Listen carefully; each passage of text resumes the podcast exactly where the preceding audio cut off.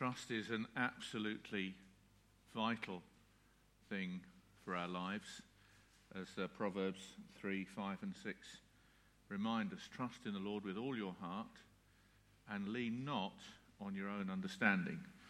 It's interesting, is it not, that trusting is equated to leaning in that psalm. Lean not on your own understanding. That's what we'll be thinking about this evening when we turn to Isaiah 30. If you have your Bibles, please turn back there. Uh, the text is on the screen behind me, Isaiah 30, uh, verse 8. Um, it's in changing word there. The Lord longs, it says in the NIV. In the ESV, it says waits. It also says at the end of the verse, Blessed are all who wait or long for him. It's the same word, interchangeable. It can mean longing or it can mean waiting. And uh, it's a fascinating verse in the midst of a very dark and in chapter full of indictments. Let's pray and let's ask for God to speak to us. Father, we ask in Jesus' name that as we look into this prophecy again this evening, that your servant Isaiah wrote, he wrote because he saw Jesus' glory and spoke of him. Grant that we might see Jesus' glory and see and savour and adore him this evening. In Jesus' name. Amen. Amen. Authentic relationships must be built on trust. That's why relationships break down when trust is gone. I once uh, was meeting up with a chap who had really strong suspicions that his wife was being unfaithful to him. And that was shattering for him, absolutely shattering. And his suspicion increased the more furtive she became, and the more difficult to. Can I, can I, who's text you? Nobody. And, and he wouldn't, she wouldn't let him look at, look at her phone. And so that he just went through six months of agony because the, the, the, the, the heart of their relationship was stri- stretched a breaking point.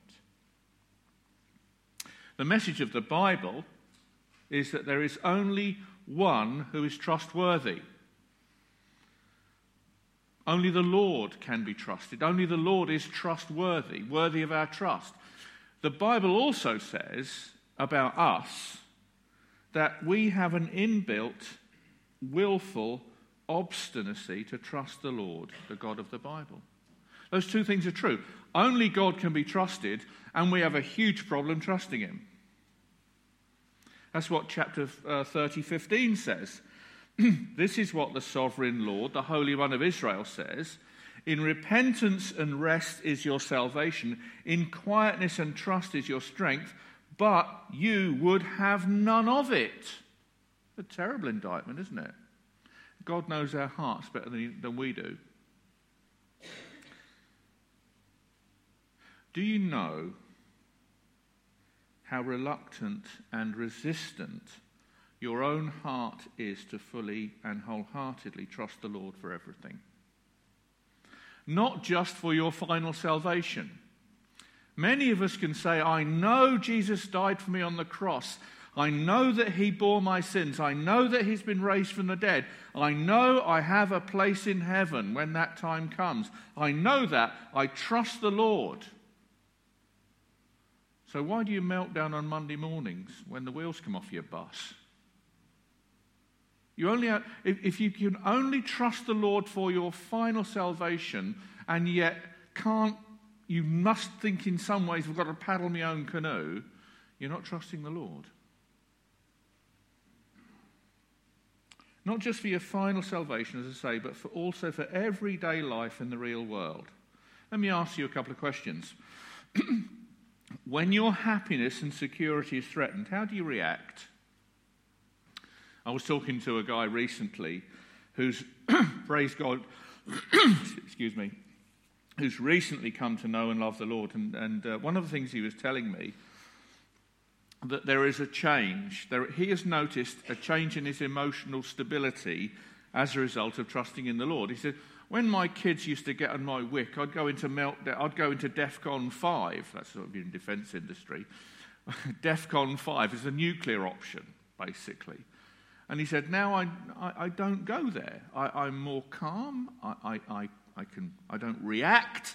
I think about it. I pray it through and then respond. That's grace. How do you react in a crisis? Is prayer the first response of your heart or the, la- or the last resort when all other lights go out? Have you ever asked the Lord, why is this happening to me? Or have you ever asked the Lord, how long, Lord, how long before you step in and save and heal and deliver me? The shocking answer that might be applicable uh, to some of us that this passage gives, and the Lord gives through this passage, is whenever you're ready. Whenever you're ready. Let me read you to my text again in verse 18. Yet the Lord longs, the Lord waits to be gracious to you. Therefore, he will rise up to show you compassion. For the Lord is a God of justice. Blessed are all who wait or long for him. Let me set the context for you. We're now in the year 705, 701 BC. That's when this is written. Hezekiah is the king.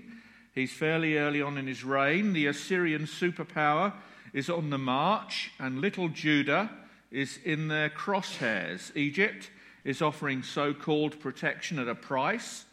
You can see that in verses 6 through 7. They have to take a lot of money to buy protection from Egypt. That's the function of the envoys that are going. And they're going there to secure a deal with uh, Egypt rather than trusting the Lord. And now Isaiah knew that this was a fatal choice. They were choosing the way of death. But as he was commissioned, he continued to preach the gospel of grace and the gospel of God's glory that is to be found exclusively in Christ alone. Trust is a vital thing for us. last year, I think it was last year, or I, I can't remember the dates precisely, but that uh, footballer, Emiliano Sala, Sala, I think that's how you pronounce his name, he was signed by Cardiff Football Club. And I'm sure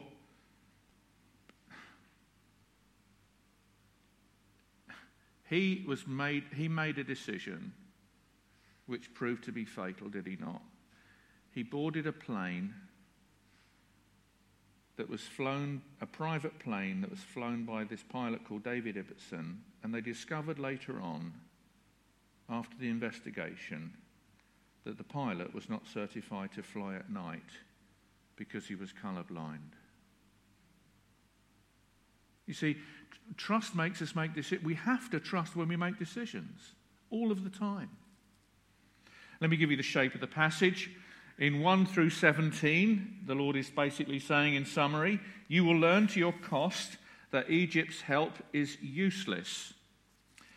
In verses 8, 18 through 26, he's saying, you will, you will, when you are ready, experience how trustworthy the Lord alone is. And then 27 through 33, you will discover to your amazement that Assyria's threats are powerless. That's the basic structure of the passage. So let's walk through this. Here's my summary for us, for us to take away. Number one, avoid the fatal sins of trusting in Egypt and turning away from the Lord. Egypt, in this passage, represents the world and where we go to for our security and our refuge and shade. So tr- avoid the fatal sins of trusting in Egypt and turning away from the Lord. Rather, experience the blessings of waiting or longing for the Lord, and so joyfully anticipate Jesus' endless victory on his people's behalf. So let's walk through the text. Avoid the fatal mistake of trusting in Egypt and turning away from the Lord. Woe to the obstinate children. Woe to the obstinate children, declares the Lord, to those who carry out plans, 30 verse 1 that are not mine, forming alliance, but not by my spirit, heaping sin upon sin, who go down to Egypt without consulting me, who look for help to who look for help to Pharaoh's protection, to Egypt's shade for refuge. There's a very serious indictment and definition of idolatry in those verses. Do you know the definition of idolatry? This is the from this passage. You can I, I take this from this passage. Idolatry is turning to, looking for, investing in. That's what they're doing. Verse six: investing in what you know you need. What do we need? We need the same things these people need: protection, shade, refuge. They're the things that actually God promises specifically to his people that he is our protection, he is our shade, and he is our refuge. We know we need them, and he promises to, that he is that to us. Idolatry is turning to the world to provide protection, shade, and refuge to anyone or anything other than the Lord. That's the definition of idolatry that comes straight off the, off the page of this chapter. But look how ridiculous it is. If you scan down to verses 6 through 7, there's a prophecy concerning the animals of the Negev. It's a bit weird. It's a bit, it's a bit Isaiah ish. It's a bit quirky. Okay. But what he's doing, is mocking. This is what he's, he's Isaiah, by the Spirit, is mocking the envoys who are going down loaded with all of the money to buy the protection, shade, and refuge that they think Egypt can provide and the Lord can't. It's utterly ridiculous. Through a land of hardship and distress, and of lions and lionesses, of adders and darting snakes. They're avoiding Assyria to get to Egypt so they can get protection from Assyria. It's ridiculous. Ain't no mountain high enough. Ain't no river deep enough. No expense is spared. The envoys carry their riches on donkeys' backs, their treasures on the humps of camels to the unprofitable nation. And God calls, it's, it's, it's like the Lord is saying through Isaiah, you are just, you are going back to the nation that held you in slavery for 400 years for the protection, shade, and refuge that I promise you, and you're taking your money with you to buy it. No wonder it's mocked. It's utterly useless, verse 7, and mocked by God. Who's helped us, verse 7, is utterly useless. Therefore, I call her Rahab. That's a slang name for Egypt. The do nothing. That's what they're doing. And they're deliberately, it's, it's sin upon sin, not just turning to Egypt, but also turning away from the Lord.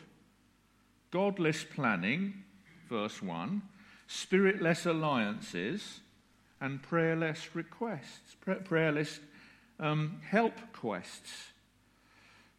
and look what they're going to get for all of their trouble only shame and disgrace. That's repeated in verse 3 and verse 5. But Pharaoh's protection will be to your shame. Egypt's shade will bring you, will be your disgrace. Again, it's in verse 5. Everyone will be put to shame because of a people useless to them who bring neither help nor advantage but only shame and disgrace.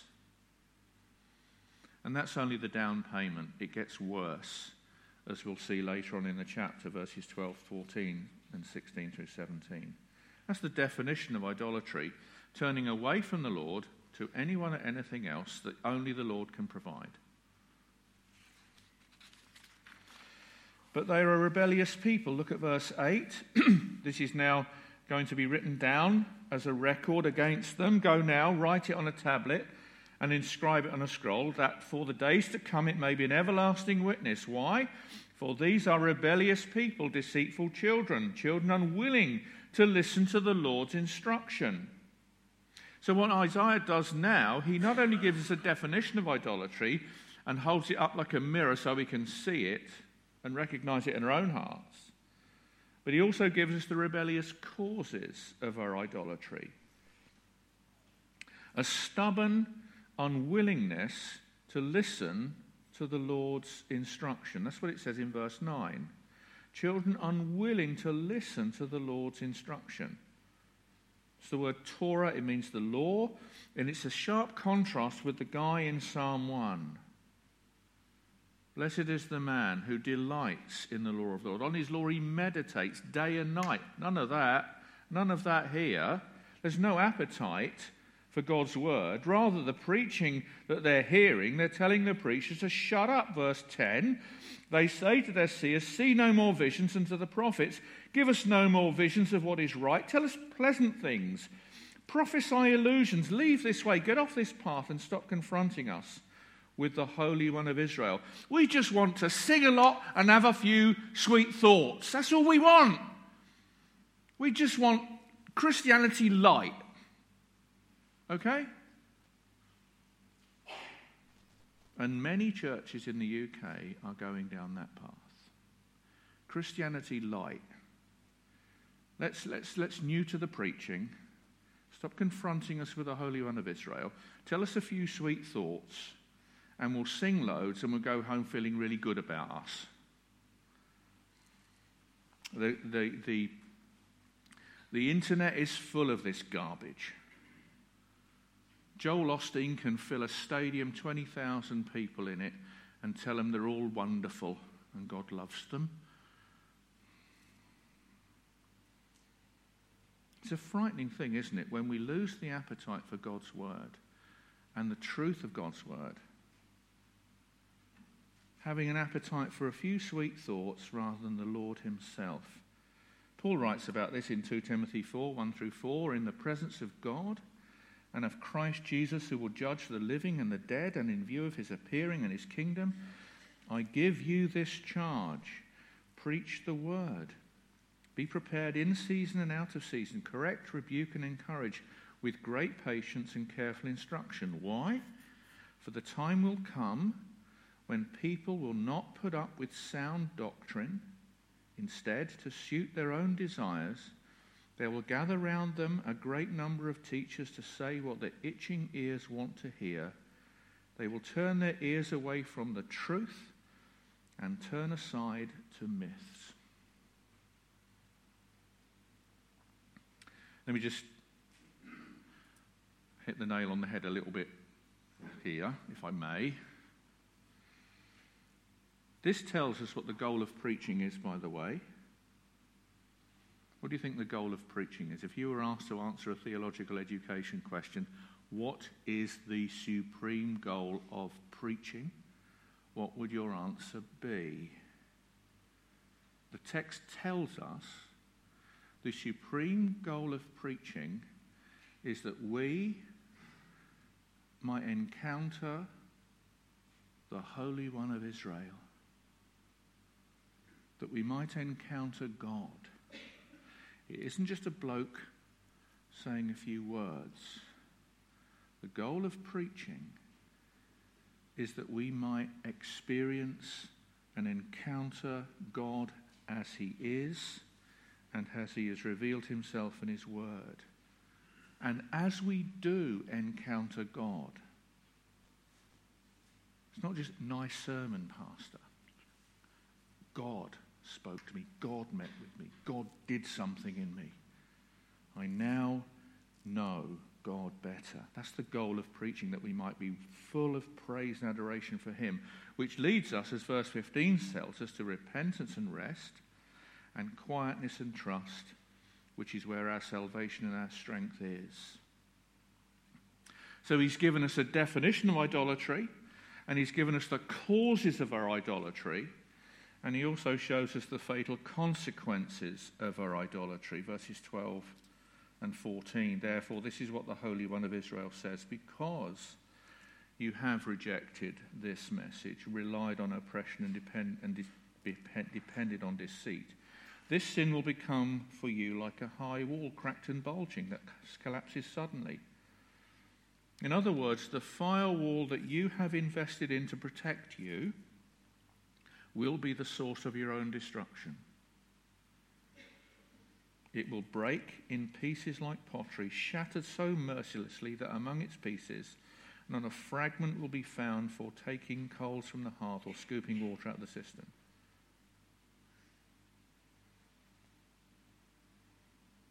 Verse 16, after they said, No, we'll have none of it. You will have none of it. You'll have none of the gospel. You said, No, we'll flee on horses. You will flee on horses, said the Lord. You will flee. He will give you over to what, your own, what your desires are, to your own destruction. Therefore, your pursuers will be swift. A thousand will flee at the threat of one, and the threat of five you will flee all flee away, till you are left like a flagstaff on a mountain, like a banner on a hill. The getaway car, in term, i.e., the Egyptian horses that you've purchased by your own money, will be overtaken by people with faster horses until only a place marker remains. Uh, we heard at the pastors' conference this uh, past week that the Lord is shutting down churches. The Lord is shutting down folklore churches where there's no gospel. There's shutting down, and that's good news. And He's raising up churches that love the Lord and preach the gospel all over this nation. May He do it more and more and more. Idolatry is a terrible thing. It is the default setting of every human heart. John Calvin said that our hearts are like idol factories that are on production 24 7, 365 days of the year. There's always something other for us to trust in rather than Lord. And what this passage also shows us is that times of crisis or threat to the equilibrium of your life expose where your heart is really looking for your salvation and strength and security. It's either the Lord or your own understanding, aka Egypt. You're either trusting, leaning on the Lord with all of your heart, or you're trusting your own understanding about how to get yourself out of the mess. no wonder the Old Testament and the New Testament reveal how self deceived our hearts are and how often we limp between two opinions that was the issue on Carmel between Elijah and the prophets of Baal.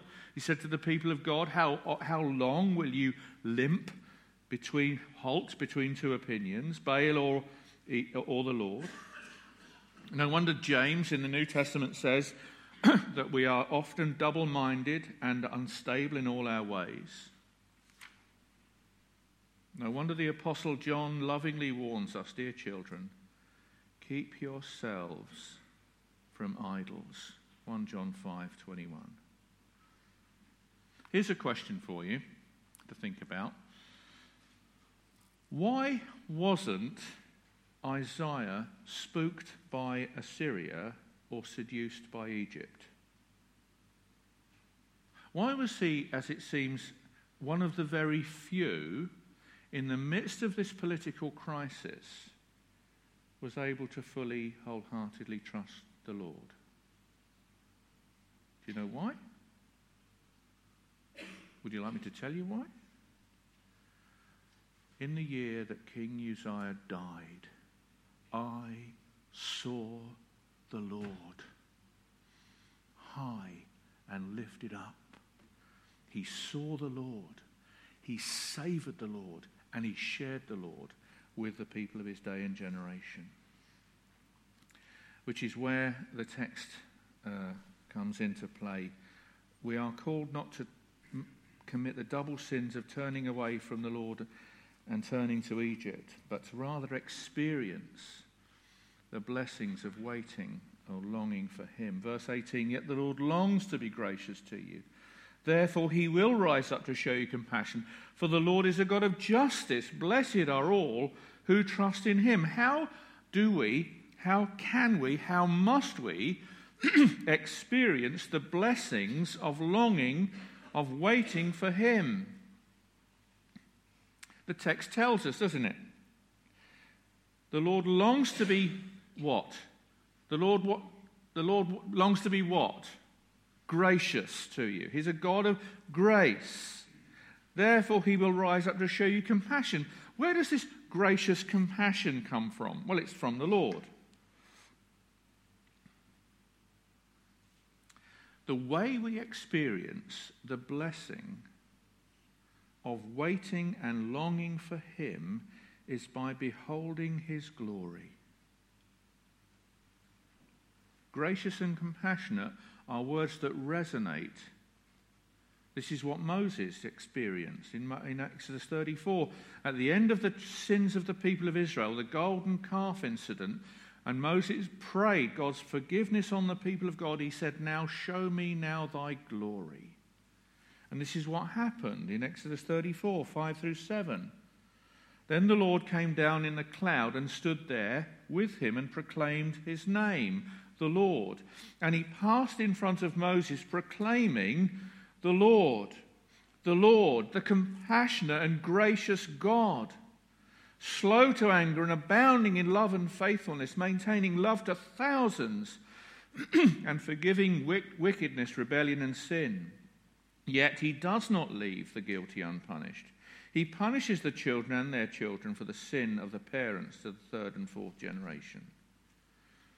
We will experience the blessings of being able to fully trust in the Lord and to wait upon Him and long for Him by beholding His glory as He has revealed Himself to us in His Word. This is far more, this is far deeper than just Bible reading, I've done my Bible reading today stuff. This is beholding his glory.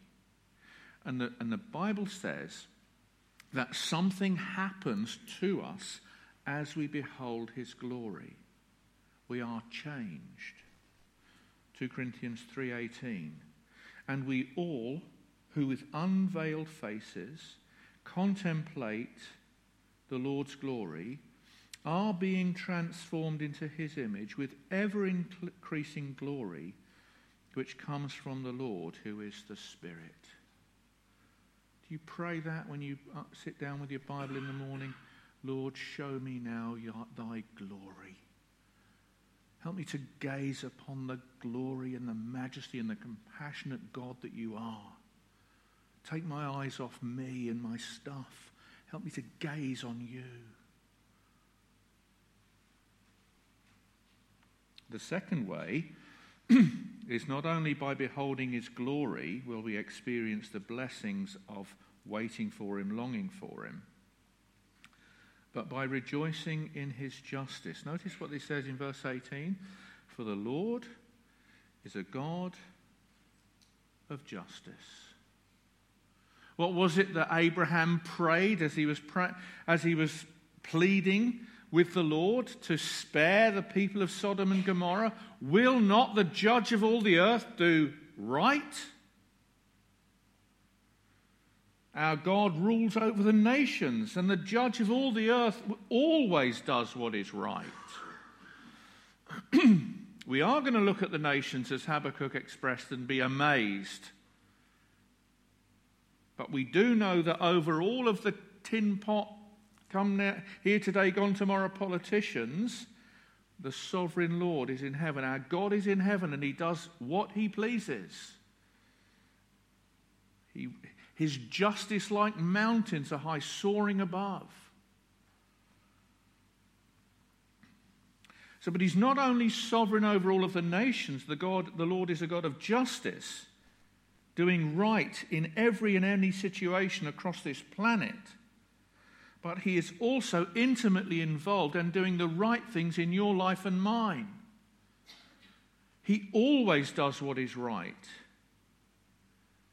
That's why Romans 8:28 is in the Bible. And we know that in all things God works together for the good of those who love him, who are called according to his purpose.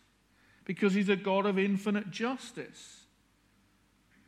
But supremely the God of justice is seen in his justice satisfying death for us on the cross. The righteousness of God is revealed supremely in the crucifixion of his Son. He's, he, he, he forego the punishment of the sinners in the past because they, he knew that he was going to lay that on Jesus. and justice was fully and forever satisfied when Jesus died on the cross. Because he's gracious and compassionate and just. He would rather his son bear your sin than you bear it. because he's a God of infinite justice. You want to see God's justice demonstrated supremely? Go to the cross. Look at the cross.